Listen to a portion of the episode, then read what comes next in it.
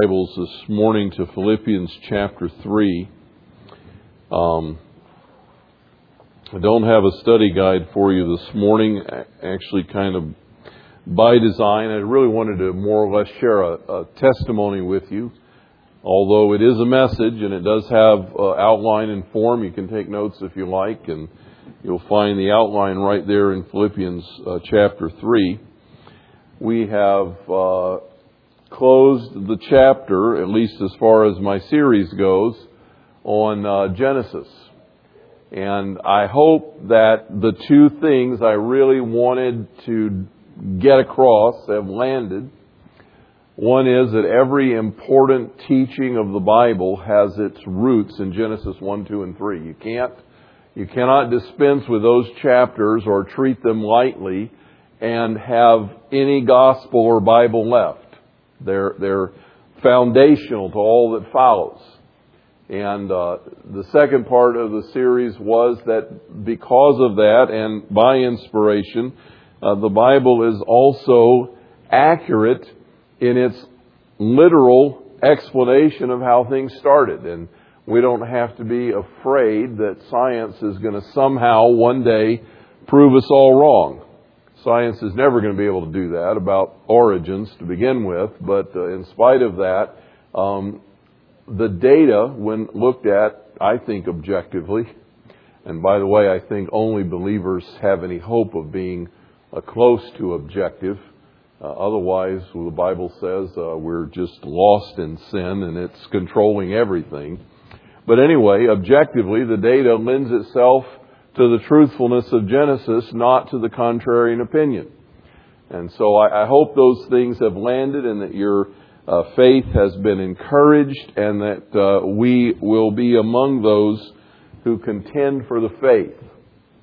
Now I want to kind of turn my focus to a, a time of thinking what, it, what does it mean and what does it look like to be like Christ? To come into Christ likeness. And the reason I think that is on my mind is um, some experiences in time that I had while I was on vacation. You know, there, there are a lot of good reasons for vacations.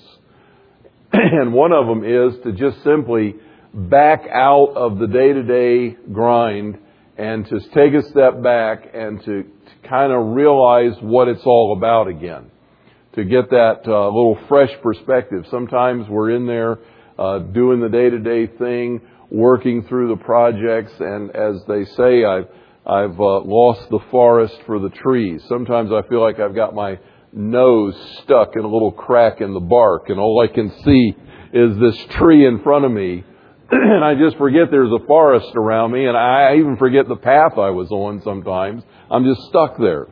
And every once in a while, you need to just kind of take a step back and, and get the broad view and say, what am I all about? What am I doing? And what gives meaning to my life? And those are some of the good ways to use a vacation. So I determined that while I was gone, I wanted to read a biography, a good Christian biography. I am encouraged when I read about the lives of saints, of, of God's people who have lived well and have uh, followed Christ and left a legacy that is worth emulation. The writer of Hebrews says we are surrounded by such a great cloud of witnesses. Let us therefore run the race that is set before us.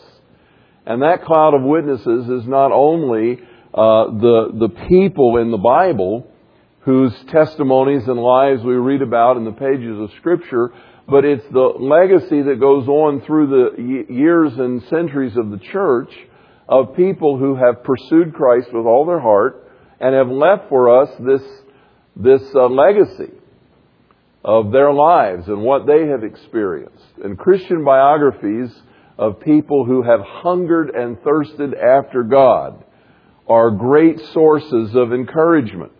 So I took uh, Andrew Murray's uh, biography with me. I had not read this uh, particular story. And as I got into it, realized that there were things about Andrew Murray's life I didn't really know.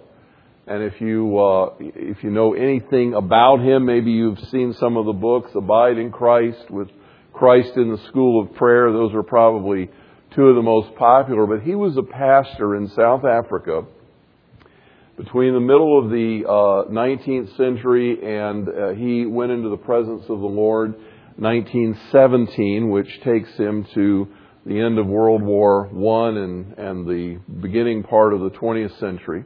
So he lived in that era. He lived during times of revival. And his life uh, was known all over South Africa. And then out of South Africa, it was known throughout the Christian world because of his writings. He wrote about life in Christ, what it is to live in the power and fullness of the Holy Spirit. That was the kind of like the driving aim of his life. And um, he was a contemporary with A.B. Simpson. Uh, Simpson was probably a few years younger than he, but he was a contemporary and was living in that time when the Christian and Missionary Alliance uh, began to grow up, and, and its founder uh, laid that foundation of missionary enterprise, but also the deeper life message. And so uh, all of these things are true of him. So I was reading his biography, and it helped me to uh, remind myself and get a grip on some of uh, on, on my goal. I want to read you something from the beginning and something at the end, and then I want to turn to the Apostle Paul. This particular biographer writes, This book, therefore, is in no sense a competitor with Professor Du Plessis's larger and fuller life. The aim of this work is to set forth the miracle of Dr. Murray's life. And I want you to catch that for a moment. The miracle of Dr. Murray's life. He says the word miracle is used in its primary meaning of that which transcends unaided natural powers and indicates the direct and personal operation of God. Many times have you heard me use the phrase live lives that are explainable only in terms of God? It's exactly what he's saying. The miracle of Dr. Murray's life, a life that is explainable only in terms of God. It's not the norm of human experience. It goes beyond that to be a life explainable in terms of God. He says, while this does not exclude the other work of Dr. Murray's life. It's an attempt to tell chiefly and as simply as possible the wonderful way in which God wrought out in this man of iron will, of strong personality, of gifts for leadership and government possessed by few, the gentleness and humility of Christ till he became loved and trusted as a true shepherd of souls by thousands who never saw his face or heard his voice, but through his writing. The way God worked in his life to produce the gentleness and humility of Christ. At the end of the book, one of his relatives, uh, younger nephew or niece or someone, I'm not sure who, um, says this other one other fact has to be remembered. Writing about Dr. Murray after his death, one of the younger members of the family said, Uncle Andrew never grew old. He was 89 when he died, by the way. But he says he never grew old. One who was long closely associated with him said he always reminded him of the man described in the Psalms, he shall be green and full of sap. That doesn't mean he was sappy. That, that means that he was full of life, but like a plant in its youthfulness, all the way to the end. And then they say the charm of Andrew Murray was that in him so much of the character and life of his adorable Lord had been worked out, and young men and maidens felt, as well as older people, the power of an endless life in him. In other words, Andrew Murray's life was a life that testified to the presence and the power of God in Christ like behavior and attitude. People were drawn to him for his Christ likeness. in reading his biography, I found myself constantly drawing parallels of the Apostle Paul, who also was a man who set out in pursuit of the Christ life. And his testimony and his experiences along the way. And it reminded me, and this is, you know, kind of the good part, it reminded me that beneath all of the, the dust and fury and, and activity of everyday life that gets stirred up, the, at, at the bottom of everything is a desire and longing of my heart to be like Jesus. I want to be like Christ. I, I have an image in my mind of, you know, being this old guy someday I may be there, I don't know. but being this old guy someday, that, that, you know, w- when I'm cut, I bleed Jesus. That Jesus just comes out of me, that, that His life is so formed in me that He flows through me. And that people see Him. And that that is the driving ambition of my life that cuts to the chase beyond all other considerations that I want to know Jesus Christ and be like Him in all of His fullness.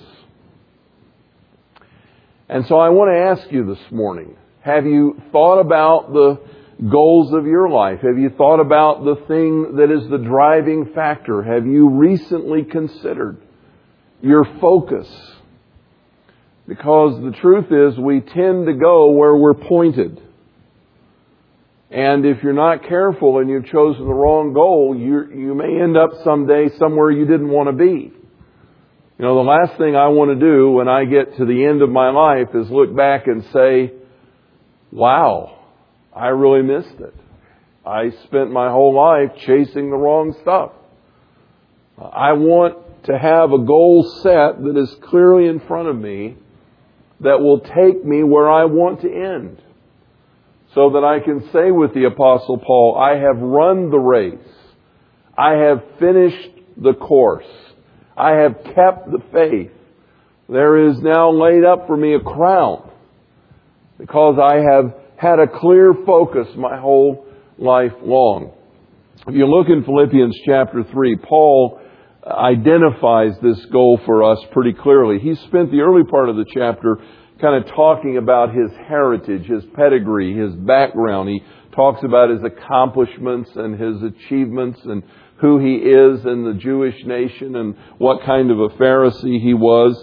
But when he gets to verse 7, he says, But whatever things were gained to me, those things I have counted as loss for the sake of Christ. More than that, I count all things to be loss in view of the surpassing value of knowing Christ Jesus my Lord, for whom I have suffered the loss of all things, and count them but rubbish, in order that I may gain Christ and be found in him, not having a righteousness of my own derived from the law, but that which is through faith in Jesus Christ, the righteousness which comes from God on the basis of faith that I may know him and the power of his resurrection and the fellowship of his sufferings, being conformed to his death, in order that I may attain to the resurrection of the dead, or from the dead. Not that I have already obtained it or already become perfect, but I press on in order that I may lay hold of that for which also I was laid hold of by Christ Jesus. Brethren, I do not regard myself as having laid hold of it yet. But one thing I do, forgetting what lies behind and reaching forward what lies ahead, I press on toward the goal for the prize of the upward call of God in Christ Jesus. Let us therefore, as many as are perfect, have this attitude. And if in anything you have a different attitude, God will reveal that to you also. However, let us keep living by the same standard to which we have attained. Now, bear with me while I wander a bit because I have a couple of thoughts that will converge and end up back in Philippians chapter 3. One of those thoughts is that sometimes we expect from God a transition that is very rapid. Um, conversion is a dramatic, rapid experience. If you look at Paul's life before he was converted and then you look at his conversion experience, it took place in a moment. I mean, Paul was, was a passionate persecutor of the church, not because he set out to be a persecutor of the church, but because he was a passionate Pharisee. And he was committed to the law and to the Jewish culture and history and to God as revealed in the Old Testament. Paul was committed to that to the point that he perceived the church to be a threat to that way of life in the Roman Empire and he determined to eradicate the church. He was passionate about that. But one day, as he was on the way to Damascus to continue his uh, reign of terror, Jesus Christ met him in that blinding light experience, and the Apostle Paul was dramatically converted. He was Saul of Tarsus when he went into that moment, and he came out Paul, the ultimately the apostle to the Gentiles. And we have a tendency to look at those kinds of experiences and say, wow, that was a transforming moment. And it was. It, it arrested him. altered him, turned him around, set him in a different direction. But I submit to you that Paul's transformation into Christ-like character did not occur all at once in that moment on the Damascus Road experience. That for him, it was a journey. And it was a journey that began that day when he said yes to the Lordship of Jesus Christ, but pursued him the rest of his days. One of the reasons I think that is because he went back to Antioch after a while and he was there for more than a decade unheard of, except in the local church. He was obviously growing as a leader and, and becoming a, an elder and uh, giving some guidance to that church in Antioch, but no one heard of him outside of Antioch. Because God was dealing with Paul and he was working in his life and there were things that God was hammering out in Paul's experience. We see some of those rough edges still there when he comes back to the forefront of missionary activity and begins to go on the missionary journeys.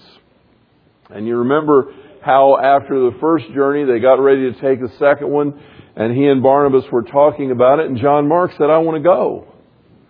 And uh, John Mark had abandoned them the first time out.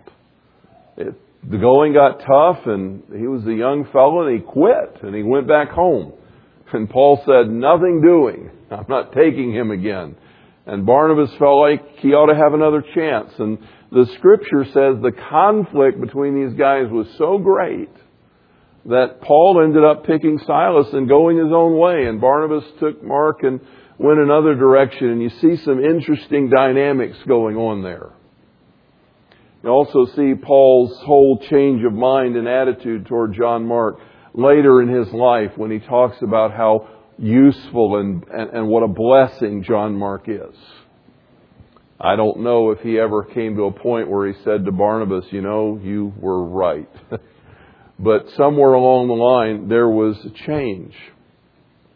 I noticed in reading the biography of Andrew Murray, he was he was a gifted, passionate, dynamic follower of Christ from the time that he returned to South Africa to uh, begin taking up uh, preaching and pastoral ministry. Uh, he was noted as a as a excellent preacher. People wanted to hear him. In fact, before he and his brother, who went to college and seminary together uh, back in England and Holland, then they came back to South Africa um, whenever their dad, who was also a pastor, would let one of the brothers preach, uh, the, it says that the, the fellow that took care of the platform and the candles and the, the pulpit would, um, would ask, uh, is it Mr. Andrew who is preaching? Because, uh, and one day, the senior Andrew Murray said, why do you need to know? And he says, well, if it's, if it's young Mr. Andrew, I need to remove the candles lest they be in his way. Um, he was apparently one of these guys that couldn't keep his hands quiet as he preached, and he, uh, on occasion, knocked over the pulpit and spilled the Bible.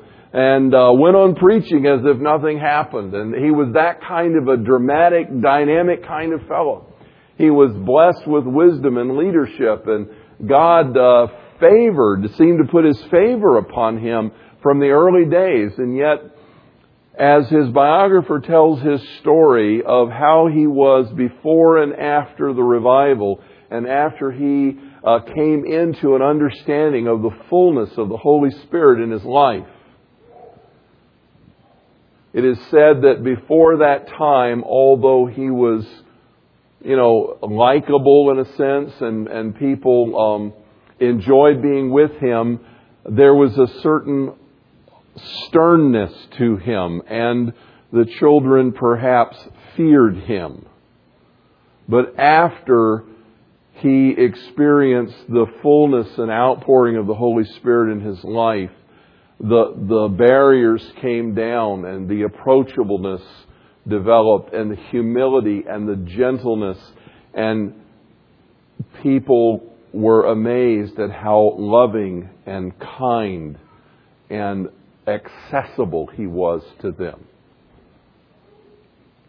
When I look at the life of Andrew Murray and when I look at the life of the Apostle Paul, it's an encouragement to me. I see as I look at these lives that God is at work. And I want Him to be at work in me. I want Him to take down the walls and to break down any hardness or self centeredness. And I want Him to come through me in His beauty and His glory.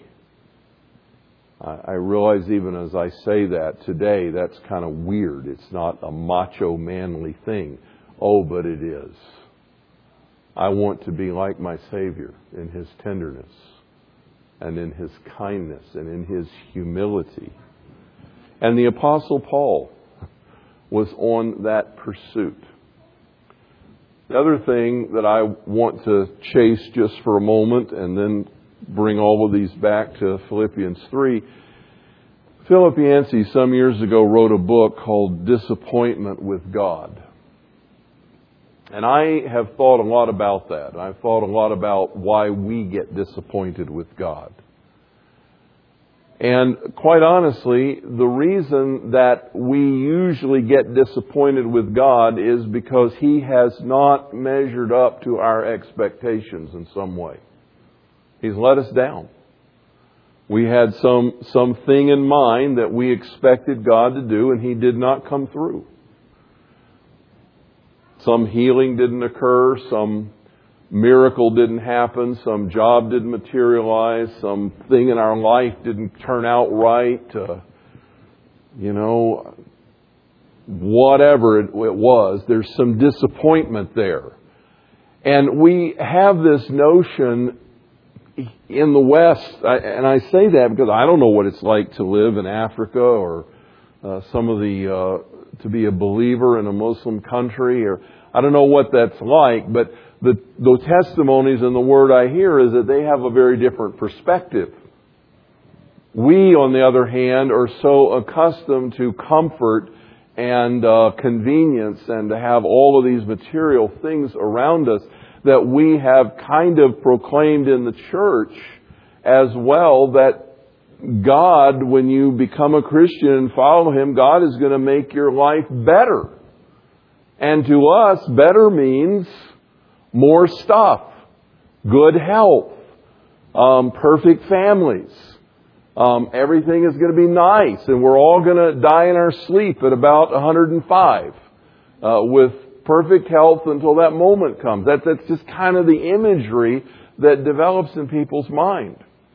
And when somehow or another life doesn't turn out quite the way we hoped it would, disappointment with God sets in. There's a verse of scripture that always pops into my mind when I think of that phrase, disappointment with God, and it is this verse, let God be true, though every man be a liar. And what that means to me is that if, if God is not acting according to my expectations I got something wrong. Because God never fails. God never ceases to be consistent with who He is. He is always the same. He is the unchanging one, and He is faithful, and He is good. And if I'm not seeing it, I have something wrong. And I need to reevaluate what my criteria was. Because God did not mess up. But many believers come to the conclusion that God has let them down.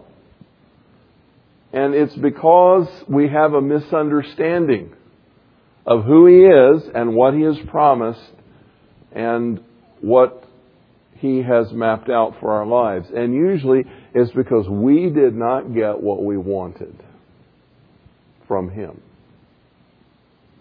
Now, I want to take you, having said that, I want to take you back to Paul's testimony because Paul tells us that in his life he made a choice. Look at verse 7. But, but whatever things were gained to me, those things I have counted as loss for the sake of Christ. More than that, I count all things to be loss in view of the surpassing value of knowing Christ Jesus my Lord for whom I have suffered the loss of all things, and count them but rubbish, that I may be found in him, that I may gain Christ. Sorry, I missed the line. That I may gain Christ. What is Paul telling us in those verses? He says, I looked at life and at Jesus Christ, and I made a decision. I found the pearl of great price. And I made a choice. You remember that parable that Jesus told about the kingdom of heaven? He says it's like the fellow who's walking in a field one day and he, uh, you know, kicks over some dust and lo and behold at his feet is a pearl. What, I don't know what it's doing in the middle of this field, but it's, it's there and it's the most beautiful pearl jewel he's ever seen in his life. He recognizes it has incredible value, but he also realizes it's in someone else's field. And so what he does is, and the rules still apply today, gas and oil rights or whatever, gold or whatever, you know, you find it in somebody else's property. you can't have it unless it's your property. And so Jesus said this man goes and he sells everything he has to buy that field. And he is not interested in the dirt. He wants the right to take the pearl out of the ground for himself. And, and he made a choice that, that the acquiring of that field was worth the loss of everything else he owned, which he liquidated and turned it into cash so he could buy this field because he wanted that pearl. And the apostle Paul said, I have made a choice. My choice is Jesus. I want to know Him. And I have valued Him. You see the very words, New American Standard Bible, but you can check other translations. It comes through. In view of the surpassing value of knowing Christ Jesus. What is he saying? The value of knowing Christ surpasses everything else. To me, it's more important. I want to know Him. I want to know Him to the extent that I have put everything else in my life on the auction block as fair game. I'll sell it all. I want to know Jesus. Now let's you and I pause for a moment and ask the question. How badly do you want to know Jesus Christ?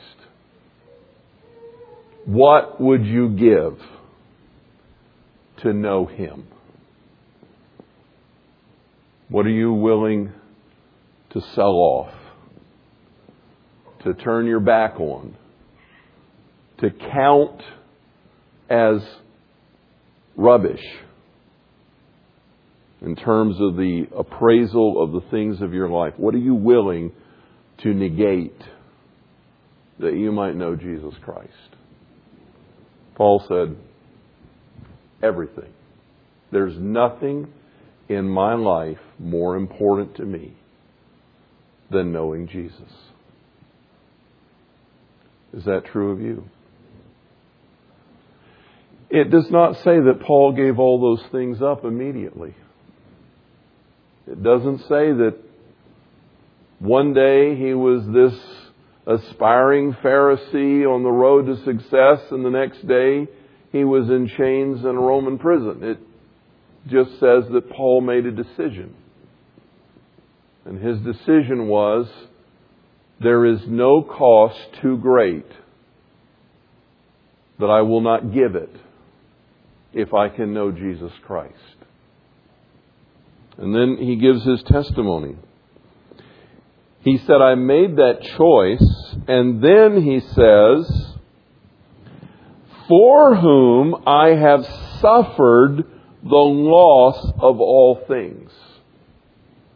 Now he tells us where the rubber met the road. He said, I made a decision and I have paid a price. And he said, along the way, I suffered loss. Those things were taken out of his life one by one in a costly fashion that Paul describes as suffering. He experienced loss in his life.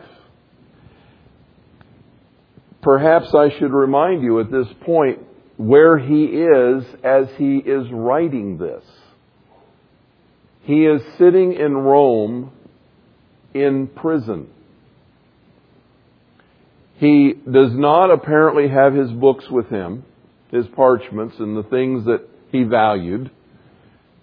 He probably doesn't have more than one change of clothes, if that. He is chained to a Roman guard from everything we know about the culture and times. He has no privacy. He has no possessions. He has only what his friends bring him to eat.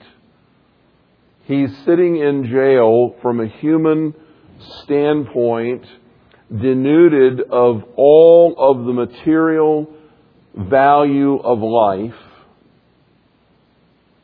He has people in this very town that despise him and hope to increase his suffering. He tells us that in the letter. They just want to make it hard for him. So not everyone is owed and awed by the dazzling Apostle Paul. Some of them just want to make his life miserable. He is no longer respected among Israelites as the leading teacher. He has lost that prestige. And he is not writing a book called Disappointed with God. In fact, in the beginning of this chapter, he says, Rejoice in the Lord always. He is the one who, with Silas, sang in the Philippian jail when he got arrested and beaten there. And now he's sitting in a Roman jail and he doesn't know the outcome at this point. He doesn't know how the sentence is going to go. He may get sentenced to death. For all he knows, he's on death row. He doesn't know how the, the thing is going to turn out. It's in this condition that he writes these words. He says, My life has been the story of a choice I made to know Jesus Christ. And in that choice, I have suffered loss along the way. It has been a costly decision. But he says it's been worth it all. I want to know Jesus. And, and listen to his testimony. He says, and may be found in him, verse 9, not having a righteousness of my own derived from law, but that which is through faith in Christ. You know, I was, I was thinking about this in terms of the truths that are most solid in our lives. Do you know what, you know what truths are most solid in my life? the ones that I changed through study of the scriptures. Do you follow me? I mean, I grew up with certain ideas and notions that I was, I grew up in church, I grew up in the Scofield Reference Bible, I grew up with all kinds of, of Christian teaching. And as I began to get into the scriptures, I began to evaluate some of those things that I had been taught. And the ones that have become most solid in my heart, that I'm convinced of, are, are where I have had to change my mind. I've had to come to a different conclusion. And, and my doctrine, I think, has been refined and purified. Some people may not think that, but, but for me, I think it has become refined. And it's when I've been forced to, to change. I, I, I grew up, uh, this may sound strange to some of you, but perhaps some of you who uh, have uh, left the Catholic Church to follow Christ, perhaps you will identify with this. I grew up a Southern Baptist. I was, I don't know, somewhere in my late teens when I realized that there was very little difference culturally between a Roman Catholic and a Southern Baptist. We thought the same way. I thought, growing up, that the only way to heaven was to be a Southern Baptist. And, and you had to be a Southern Baptist, and you had to follow the Baptist line. And I remember being in another church for the first time ever, and I picked out the hymn book to sing a hymn, and it was not the Baptist hymnal. It wasn't blue. It didn't say Broadman Press on it. It didn't say Baptist hymnal. And I felt like I was betraying God. I mean, that's how I felt emotionally. I am betraying God. I have left the faith. I'm in a Methodist church. I mean, it was horrible. And emotionally, it was. And I knew in my head that that was all wrong, but my heart was saying, no, no, no. And where I've grown and changed and matured, those transition points have become the strongest points. I'm not a denominational focused freak anymore. you know, I, I think there's a bigger place in the kingdom for some other folks as long as they have the gospel message straight. So that's been a transition with me. I thought I'd better give you that explanation because some of you were looking at me really strangely like, what did he change? Paul started out a Pharisee. His life was absorbed in keeping the law to the T. He wanted to, to dot every I. He wanted to cross every T. He wanted his outward behavior to perfectly align with every detail of the revelation of Scripture because to a good Jew, the highest form of worship was to keep the law. And Paul was determined to be that person. I mean, that was what drove his life. That's why he was trying to get rid of all the Christians. That was what motivated him. Do not think that that transition to become the, the apostle to the Gentiles who proclaimed the death of the law in the resurrection of Christ, don't think that came easily to him. That was changing the fabric of everything that he was. It was an about face for him. It was embracing an entirely different ideology of righteousness. And his testimony here in this verse is, in knowing Christ, I want His life to come out of me. I do not want it to be the one I can produce on my own. When he says, I want to be found not having a righteousness of my own, this is exactly what he's saying. I do not want anything that stinks of my flesh. However, wonderful the window dressing that I can put on my behavior. I cannot produce the living God, Christ-like character in my own strength, and I don't want anything that I could do. I want Jesus coming through me. I want His life living through me. I want the real, genuine article. When people cut me, I want to bleed Jesus. I want Him to be the fabric of my life. I want to know Him. I want to be so close to Him that only Jesus is seen. That's exactly what he means by verse 8. And he says in verse 10 that I can know him and the power of his resurrection and the fellowship of his sufferings, being conformed to his death. How many times have you read over those words and wondered, what in the world does that mean? What does it mean to, to know the fellowship of his sufferings, to, to, to be conformed to his death, to know the power of his resurrection?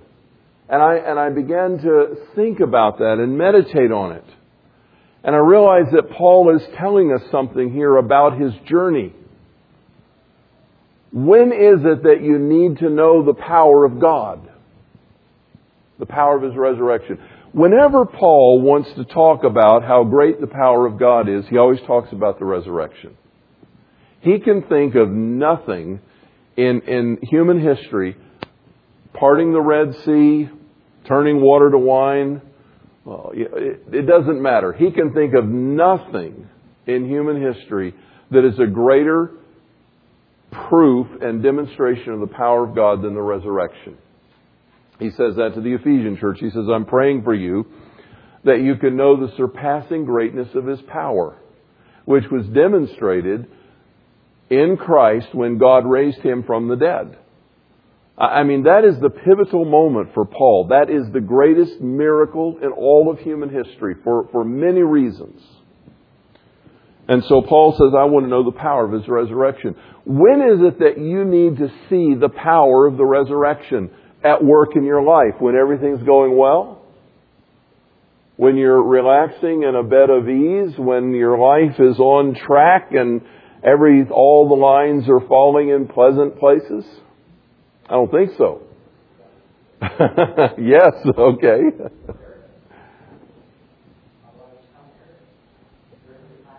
Very good, Carrie. Thank you for keeping me on track here.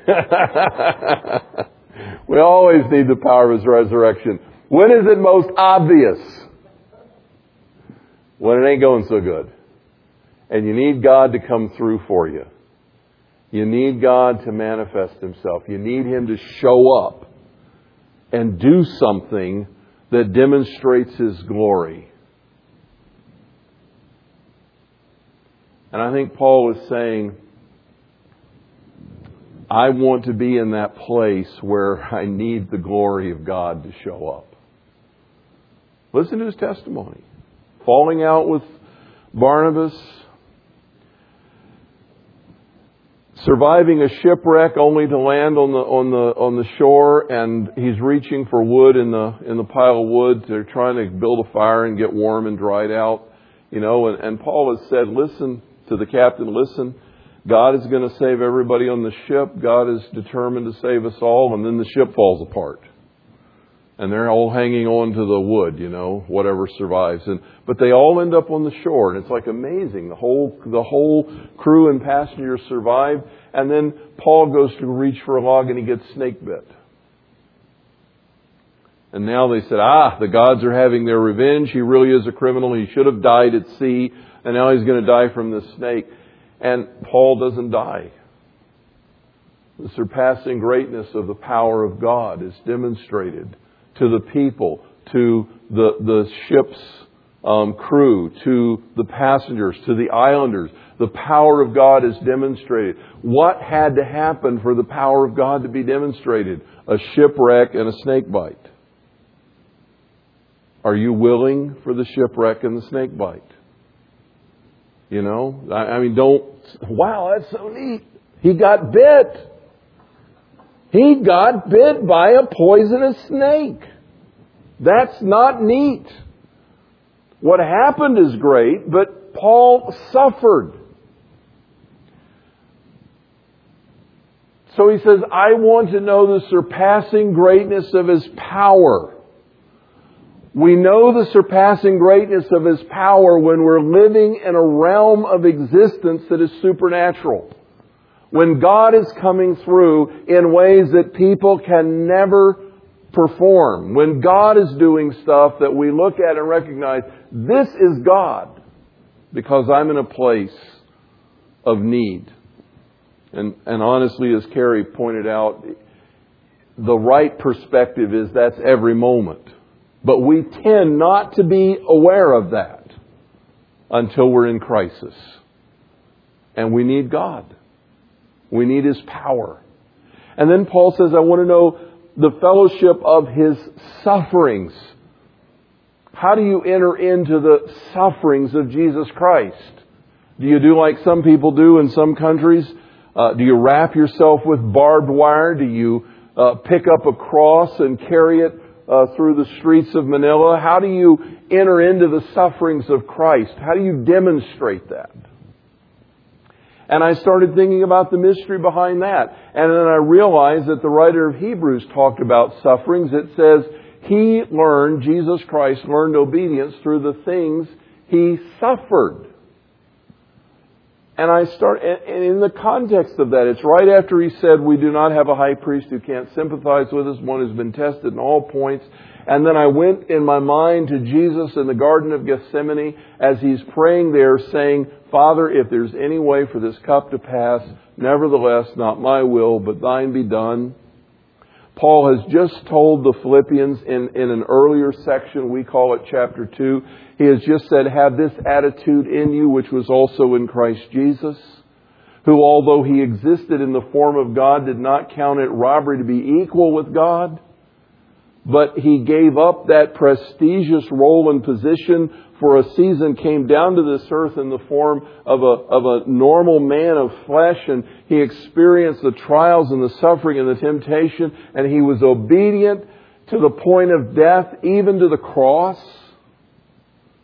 And I realize that what we are being told here is that every time Jesus was confronted with the choice, my way or God's way, he made the decision to obey the Father. Everything I do is what the Father is doing. My life is the outworking of the Father's will. I never do anything from my own initiative.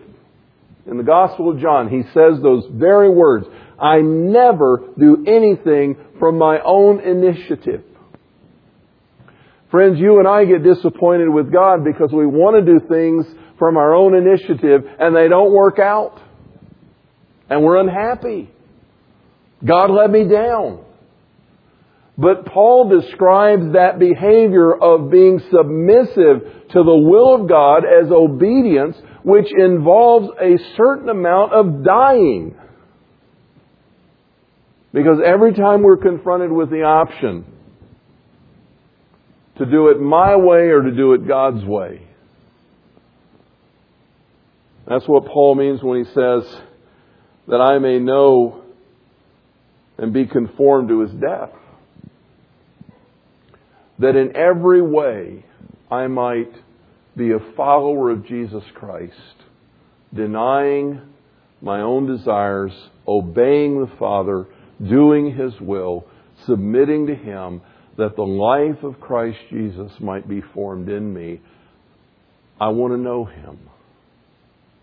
And Paul made a decision that set him on a course of many other subordinate decisions. The dominant drive is, I want to know Jesus Christ. And then he was confronted with all these little micro decisions along the way. This way or God's way. This way or God's way. This way or God's way. And Paul said, I've made the choice. No matter what it costs me, I want to follow Jesus. I want to pay the price, whatever it is. I'm willing to enter into his sufferings in obedience. I'm willing to follow him to death. He's sitting on what may be death row as far as he knows. He says, I'm willing to, to obey all the way to death. But I want to know Jesus Christ. And Paul is not writing about how disappointed he is with the way his life has turned out. He's writing about praise and glory and blessing and the intimacy of Jesus Christ. And he says, I'm not going to sit here and tell you that I've become, that I've arrived. But he said, This is what I do. I forget yesterday and its failures. That's behind me. I'm looking forward to the upward call of God in Christ. I am in pursuit of Jesus Christ. And friends, if you're in pursuit of Jesus Christ, you will never be disappointed. He is a prize that is accessible. He says, If you hunger and thirst for me, if you seek me with all of your heart, you will find me. He is not far away. He is waiting for the person who will say, I want God more than anything. And He will make Himself accessible to that person. So as I read Andrew Murray and I read the Apostle Paul and I read his Thessalonian letters, I, I am reminded, friends, that is what I want in life. I have a lot of interest.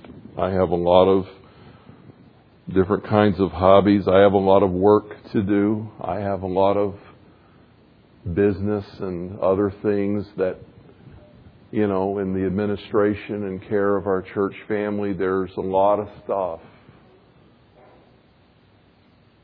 But I want to know Jesus. And I want him to come out through me. Not my own plastic, superficial, humanly generated righteousness. I want Jesus coming out of the pores of my skin. I want to leak him. I want to flow him. I want his life coming through me. And I wonder if we are all in that same place. Have you made that choice consciously that the most important thing in the world to you is to know Jesus Christ? To put all your possessions up for grabs, all your ambitions up for grabs, and to make the conscious choice that He is the single pearl of great price, worth everything else. He matters more than anything on the planet. If, if you do that, you will not be disappointed. He will meet you and He will satisfy you. Oh, taste and see that the Lord is good. He will quench your thirst. He that comes to me out of his innermost being will flow rivers of living water. He will satisfy the longings of your soul. Father, I pray this morning that you would refine our passions to a single passion. That you would purify our goal to one goal and that we would embrace the journey to know Jesus Christ. The surpassing greatness of his power, the fellowship of his sufferings, being conformed even to the image of his death, that we might know him. I ask it in Jesus' name. Amen.